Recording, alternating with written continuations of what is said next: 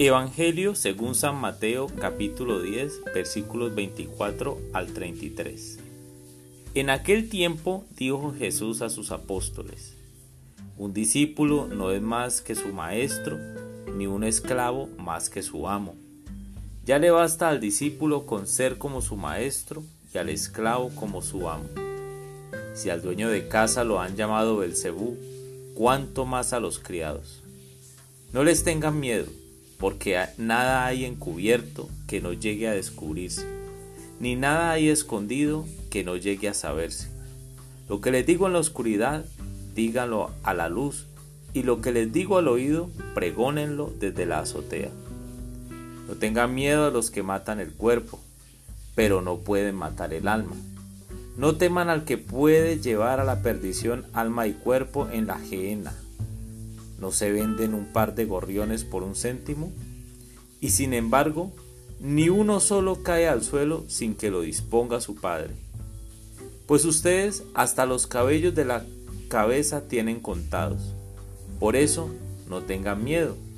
Vale más ustedes que muchos gorriones. A quien se declare por mí ante los hombres, yo también me declararé por él ante mi Padre que está en los cielos. Y si uno me niega ante los hombres, yo también lo negaré ante mi Padre que está en los cielos. Palabra del Señor.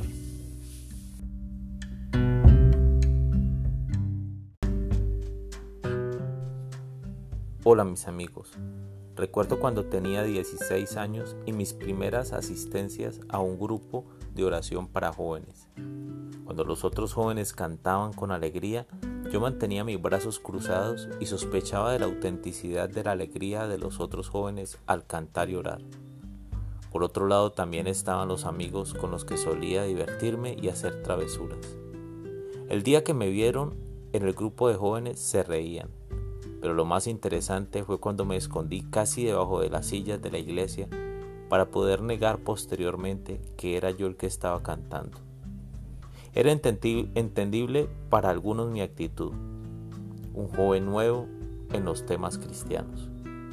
El problema fue un par de años después, ya había tenido mi encuentro personal con Jesús y adicionalmente era un líder en la comunidad juvenil y en mi parroquia. Por esa época, cuando ingresé a la universidad y en la primera Eucaristía, nuevamente me avergoncé de Dios. En el momento de la consagración, cuando el pan y el vino se convierten en el cuerpo y la sangre de Cristo, miré para todos lados y nadie se arrodilló. Yo tampoco. Tuve vergüenza de ser el único que se arrodillara. El Evangelio de hoy me recordó estos eventos. Jesús es lo mejor que me ha pasado. De Él proviene todo lo que tengo.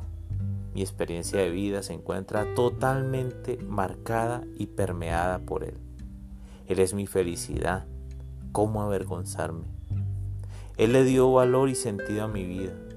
Su amor por mí no tiene límites. Él es mi respuesta cuando tengo dudas. En la soledad es mi compañía. Él es bueno todo el tiempo.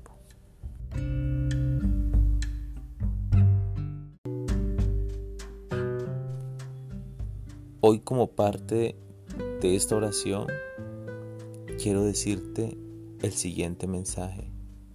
Dios te ama. Escucha muy bien. Dios te ama. Escucha. Dios te ama. Y su amor por ti jamás cambiará. Aunque una madre abandonó hacia sus hijos, Él jamás te abandonará. Dios te ama. Por eso quiero dejarte como reto el día de hoy para que puedas transmitir esa frase al menos a dos personas.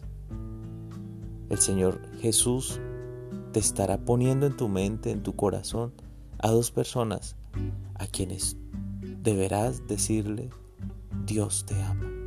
Amén.